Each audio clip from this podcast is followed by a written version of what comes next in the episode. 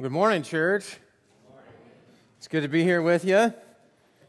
You know, there are all sorts of occasions in which we find ourselves praying.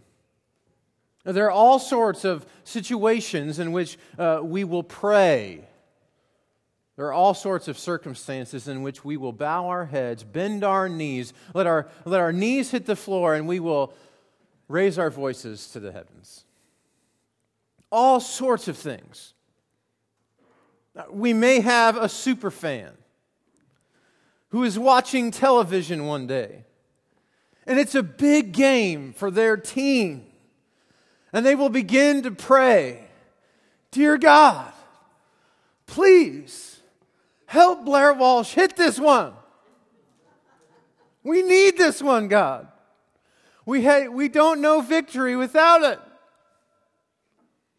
You may have the student who has worked tirelessly to try and know the material, to, to do an extremely good job. They have stayed up late. They have made note cards. Uh, they, have, uh, they have gone through extreme notes day after day, week after week. Uh, they go into that ACT test, that SAT test. Dear God, please, I need you. Uh, let, let what is in my head come out of my hands in an appropriate way so that I can get into a good college, please. Please, Lord. I need a good grade.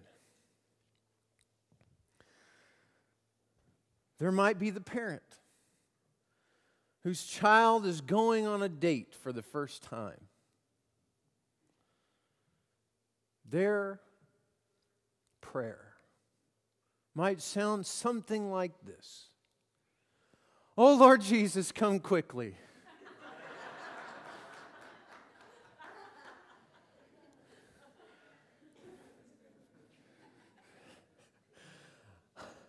I'm praying that ahead of time for my daughter.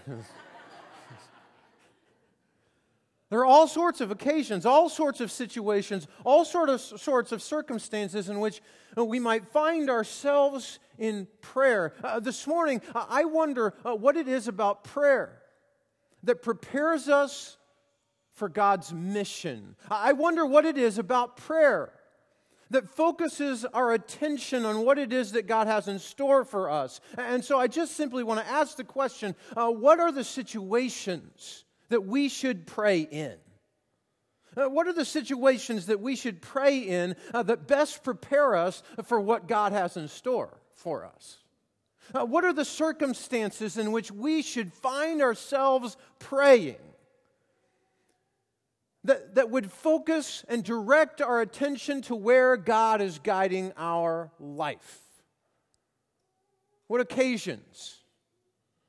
What occasions should we find ourselves bowing our head and bending our knee that would have us preparing ourselves for God's mission and His work in us. This morning, there are a, couple of unique situations, unique circumstances, unique occasions in Luke's gospel in which Luke records Jesus praying. And we're going to come to these unique situations, these unique circumstances, and what we're going to find is where in the world we should be praying in order to prepare ourselves for what God has in store.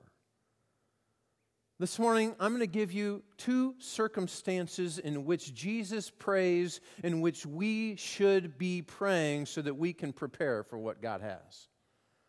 I'm going to give you two occasions in which Jesus prays in a unique way, uh, and, and the circumstances surrounding his prayer show us just exactly uh, when we should be praying and how we can prepare uh, for the guidance of the Lord so that we can focus in on what God has in store for us. In the first situation of prayer, we find that, that Jesus is enjoying some, some wonderful piece of ministry. His ministry has just begun, and there is tremendous accomplishment. There's tremendous success. Jesus is preaching, and he's teaching, and he's healing, and everything seems to be going really, really well. Um, there's flocks of people coming to Jesus, and in this moment, uh, we find uh, that Jesus, uh, with success on one side, uh, finds opposition on the other. We find Jesus in a circumstance of his own uh, praying uh, where he is enjoying a, an entire gathering of his ministry accomplishment, and, and on the other, a great irritability of opposition. Join me in Luke chapter 5. Join me in Luke chapter 5, verse 12. If you're reading with me in your Pew Bible, it's page 719. 719. Luke chapter 5, we're going to pick the story up in verse 12.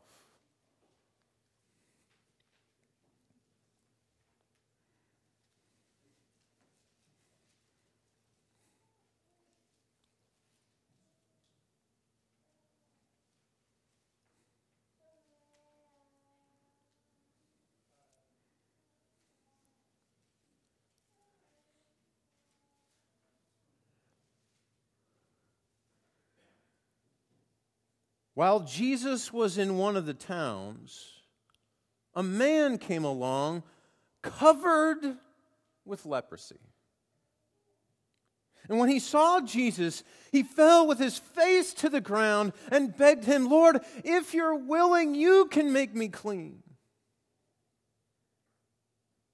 Jesus reached out his hand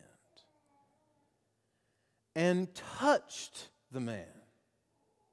Now, this is incredible. Jesus touching this man. Uh, you understand, hopefully, that leprosy in, in the ancient world was a death sentence. This man is covered in leprosy. Uh, if Jesus were to touch him, he would be unclean. It would mean uh, that, that he would be dirty. It would mean that no one would follow him. It would mean that he wouldn't be able to go to the temple. Uh, it would mean the end of Jesus if he gets sick. Jesus reached out his hand and he touches the man and he says, I'm willing, be clean. And immediately the leprosy left him. Then Jesus ordered him. He ordered him. Now, don't tell anyone, but go. Show yourself to the priest, offer the sacrifices that Moses commanded for your cleansing as a testimony to them.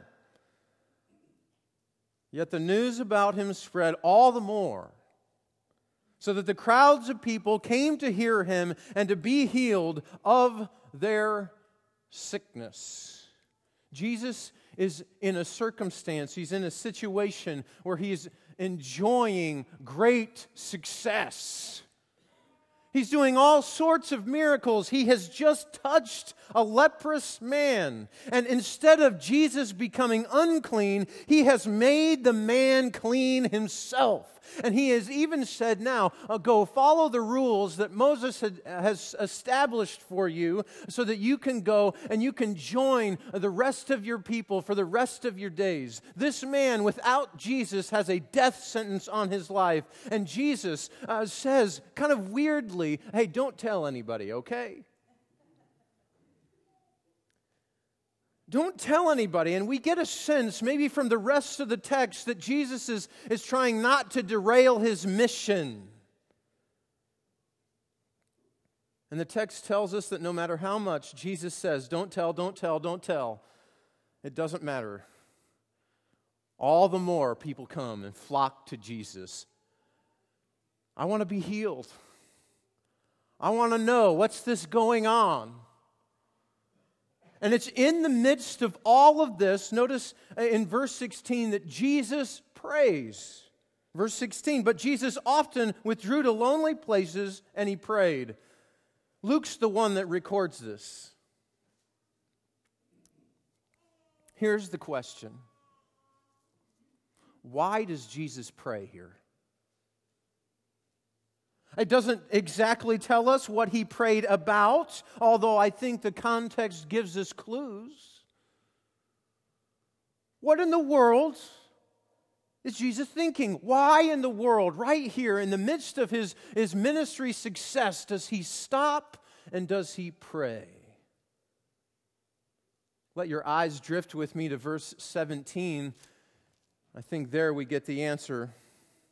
One day, as he was teaching, the Pharisees and the teachers of the law who had come from every village of Galilee and from Judea and Jerusalem were sitting there. Now, uh, perhaps you need to know the Pharisees were the villains of the Gospels, okay? Anywhere you see Pharisees and teachers show up, usually it's a bad thing. Uh, they, I, I, kind of always have pictured them kind of with a sneer on their face, with their arms crossed, looking at Jesus, waiting for him to do something. You see, his success has brought about a number of people, and there is the Pharisees and the teachers uh, wanting to know kind of what's going on. They're here to check Jesus out. Jesus is about to face some opposition time and again throughout the Gospels. This happens to be the first time that the Pharisees really come encounter with Jesus. Look down at verse 21. Jesus is doing some extraordinary things. And it says the Pharisees and the teachers of the law began thinking to themselves. Now, Jesus must have some uh, great insight here. He must have passed this on because they were thinking this to themselves. Who is this fellow who speaks blasphemy? Who can forgive sins but God alone? You remember, uh, he has had another man come to him, and instead of healing him right away, he says, Hey, your, for, your sins are forgiven. But so that you might know that the Son of Man has power to forgive sins, I'm going to say, Get up and walk. Jesus prays in the middle of his great success so that he's prepared for opposition. Some of you are in the middle of tremendous ministry success.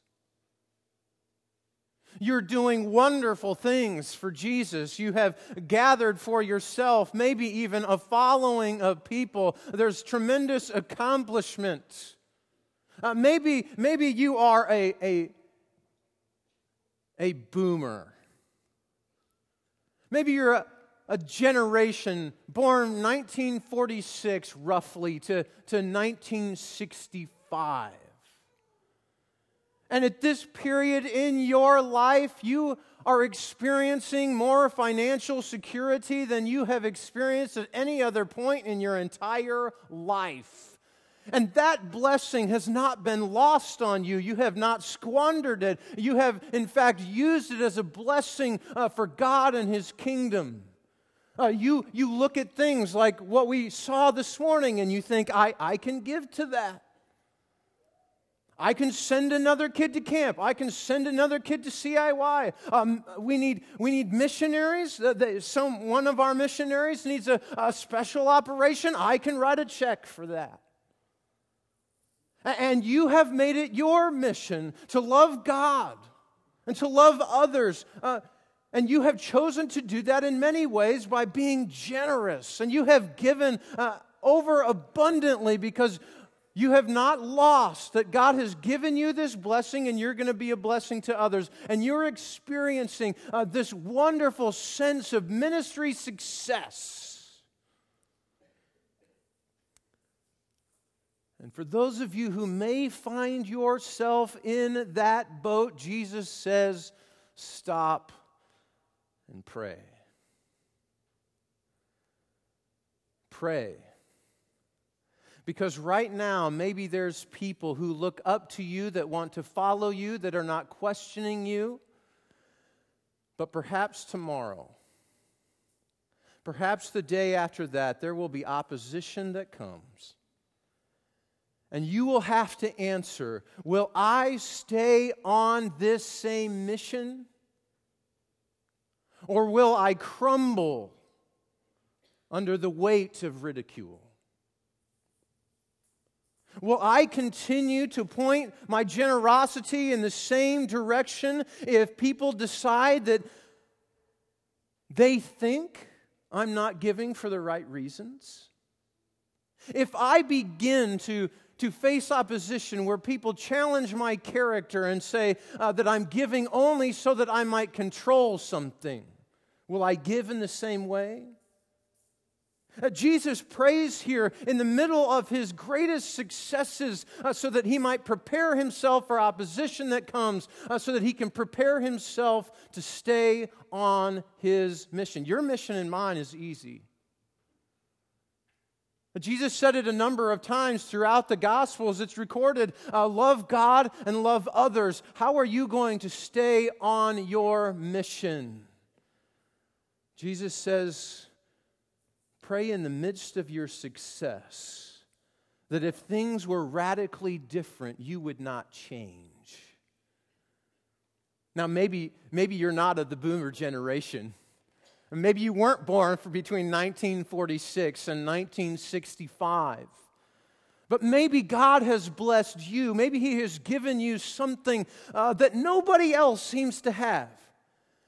Uh, you all probably, if I were to sit in a room with you and we were beginning to have a conversation, uh, we could probably, I could probably ask you a series of questions and, and I could say, hey, what, what was it in your life growing up right now? What is it that, that you find easy that other people don't find easy?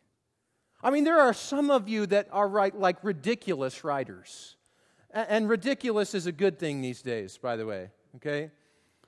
I mean ridiculous in a good sense, not, not a bad sense. Okay, work with me. Some of you can write, and it's not hard for you. And, and I'm thinking, oh, I wish I had that. Uh, some of you, some of you have like this mechanical mind, right? I mean, you just you you see something differently. Uh, you're like that character on the Lego movie, like you know, you're like a Lego master guy, and everything just starts to come together for you, and you go, oh well, I could take this piece over here and put it over there. Okay, if you were on a if you were on a video, you would be Tinkerbell, right? You would just see pieces and it all would come together. And I think, how, how do you do that? Uh, some of you, some of you are just organizational in your, in your ability, right? Like you just see organization, like you love lists, right? Everything has its place. And, and the rest of us are sitting there going, how, how is it that you do that? I mean, if I tried to do that, I'd be more lost than I am now. You have these abilities, you have these blessings that God has given you, and, and you have said to God, All of these things that come easy to me, I am going to give to you.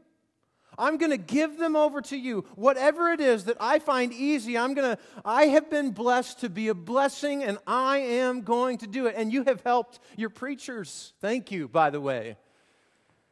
You have helped your neighbors. You have helped uh, other Christians. You have you have helped your friends and your colleagues. You've helped people along the road. You have helped so many people. And this is a ministry. You have said, My mission is to love God and to love people. And I'm going to go full bore into that with whatever God has given me. And God has shown you wonderful accomplishment. But if tomorrow, if tomorrow it were suddenly different, if tomorrow you, you didn't get the pat on the back that you got today, for doing what it was that God has gifted you and blessed you to be able to do, would you continue to do it? In fact, not only if, if God were to, to remove from you the pat on the back, but if you were to begin uh, to, to face opposition because of the things that you're doing in your ministry now, with the things that God has blessed you to be able to do, would you continue? Jesus stops and he prays because he's preparing to stay on mission in the midst of opposition. And I just wonder, I wonder if Jesus' prayer and our prayer might be able to sound something like this God, I'm in awe of how magnificent and powerful you are. You, you have allowed your mighty hand to work through me, and I give you thanks for your goodness. I bow this morning in gratitude for what you have brought about in my life for the sake of your church and your kingdom. Now, God, prepare me for whatever may come. If it be more blessings like the ones I've received from you, help me not to become prideful and arrogant.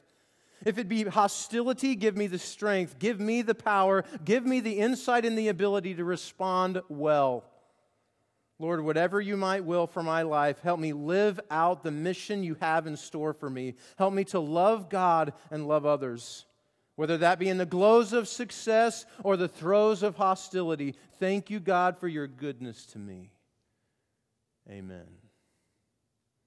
Jesus prays that he might prepare himself for what is about to come. In the middle of your success, in the middle of your accomplishment, stop and pray. This is a situation, this is a circumstance, this is an occasion in which you should say, I'm going to pray for whatever might come next, that I might stay on mission. But this isn't the only situation that Luke gives us. In fact, Luke gives us a, another situation in which Jesus is going to reveal himself to his disciples. And he's going to tether two things together. He's going to tether his identity and his mission. Just as our identity and our mission go together, uh, Jesus is going to pray uh, to prepare himself and to prepare his disciples to hear who he is and what he's come to do. Look with me in Luke chapter 9. Look with me in Luke chapter 9, another of these unique occasions that Luke records of Jesus praying. Luke chapter 9, if you're following along in the Pew Bibles, it's page 723.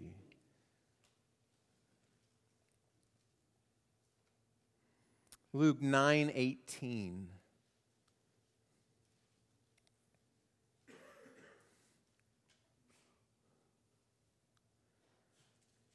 Once, when Jesus was praying in private and his disciples were with him, he asked them, Who do the crowds say I am?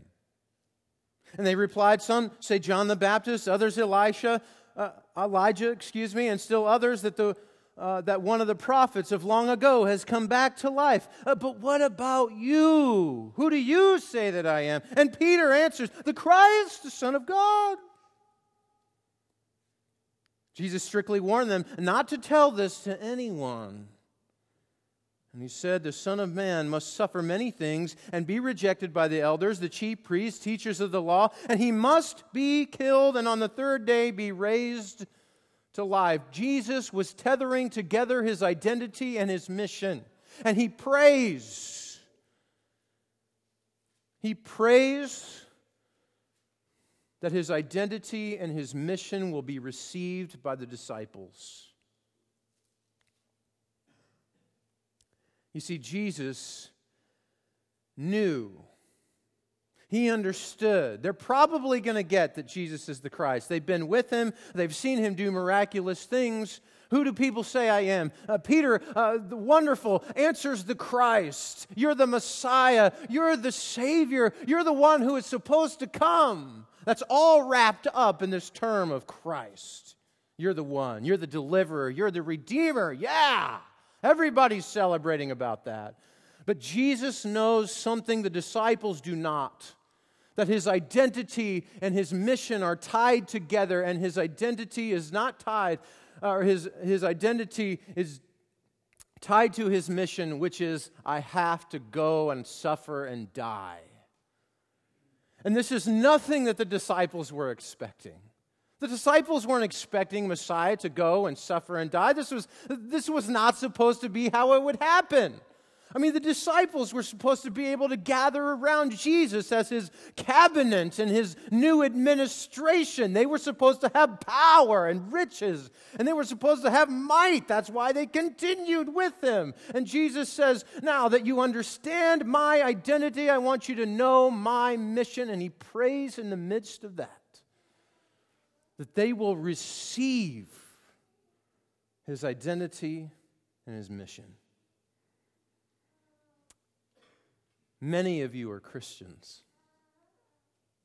and you have an identity, and you have a mission. Your identity is not of your professional vocation. Your identity is not your family structure.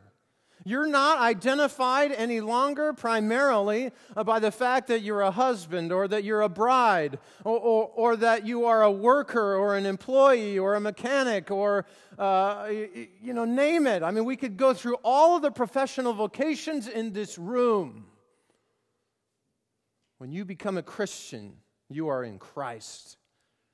Your identity is in Him, and He is in you. And so your identity is primarily that of Christ. And your mission, your mission is still love God and love others.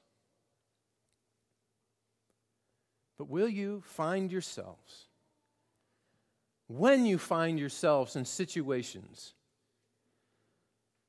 where it is necessary that you reveal who you are and what your mission is to others, will you have prayed that they will receive you?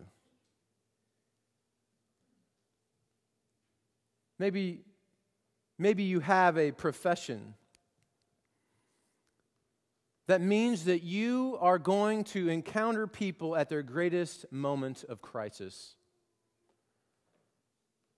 Let's say there's a policeman. Let's say there's a fireman. Let's say there's a doctor or a nurse. Let's say a counselor.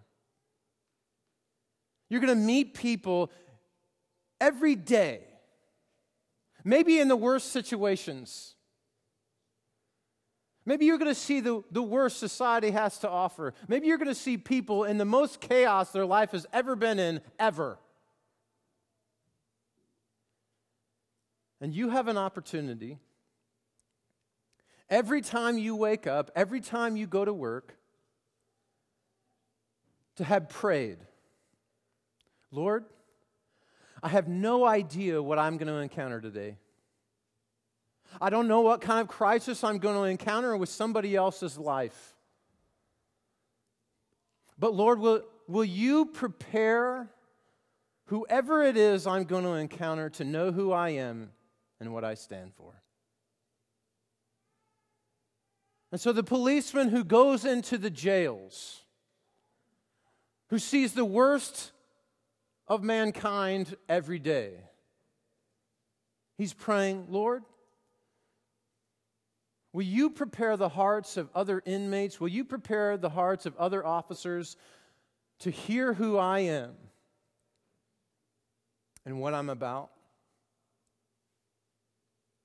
Uh, maybe maybe it, it's not even on the professional level. Uh, maybe it begins at home. Maybe it's a mom who says, "You know, I, I'm gonna I'm going to take my kids out for a movie. I'm going to treat them." And you're going to get a bunch of moms together, and you're all going to go out to a movie, and it's going to be a grand time. There's going to be all sorts of kids there.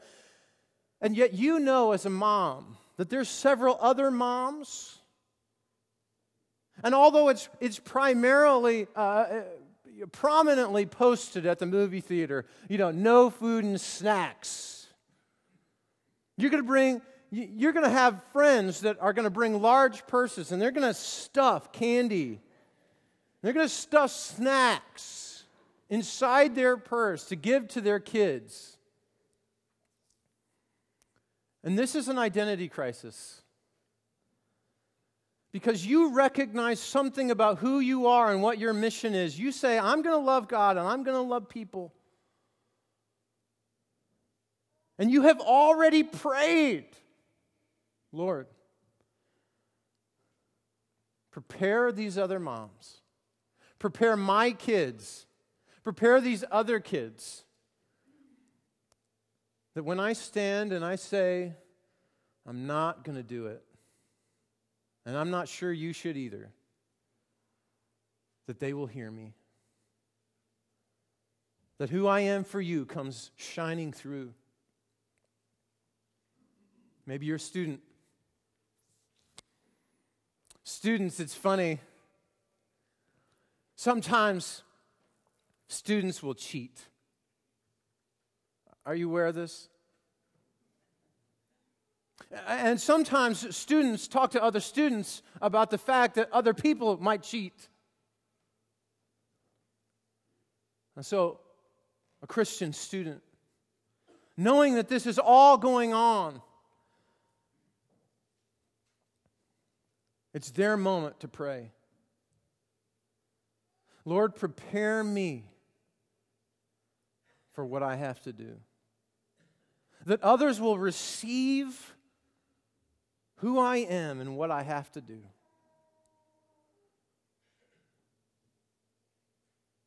It's an identity crisis. And they have to come and collide with God's mission for them and say, Lord, prepare me for what comes next. That they will receive who I am and what I have to do. Sometimes employees will call in sick when they're not sick. Did you know that? Sometimes it's like, oh, you know, I'm tired. I had a long weekend. I'd really rather be fishing because it's a nice day outside. I could go hunting right now. I could go watch a movie. I could spend time with my kids. I mean, there's probably a million, even good reasons, where we could pick up the phone and lie to our boss and end up somewhere else. But our identity is in Christ. And Christ is, is in us. And so we pray, Lord, prepare others to receive me, my identity, and my mission when I will stand above the fray of things that are readily acceptable May they receive who I am and what I'm about. There are situations that all of us can pray. There are occasions in which all of us should be praying. Uh, there are circumstances that all of us should, uh, allow ourselves to, uh, our knees to hit the floor, our, our heads to bow, our voices to be raised.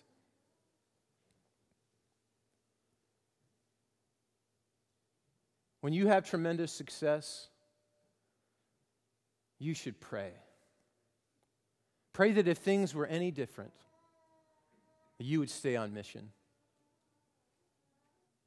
Uh, pray that when your identity and your mission collides with the rest of your life, that others will be prepared to hear you. Pray. Pray in the situations where life meets your world, life happens around you in your world. Pray. Because it prepares you. It prepares you to live with God's mission. Let's pray together. Gracious God, I thank you for your goodness.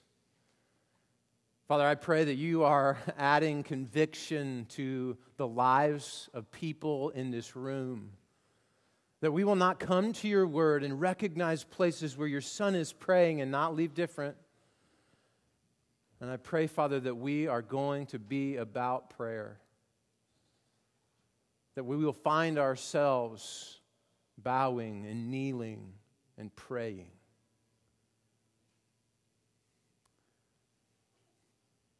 Lord, I pray that our identity and our mission, that our success, we would all hand it to you. And you'd be preparing us and preparing others. That we would stay on mission. Love you, Lord. Thanks for your goodness to us. In Jesus' name.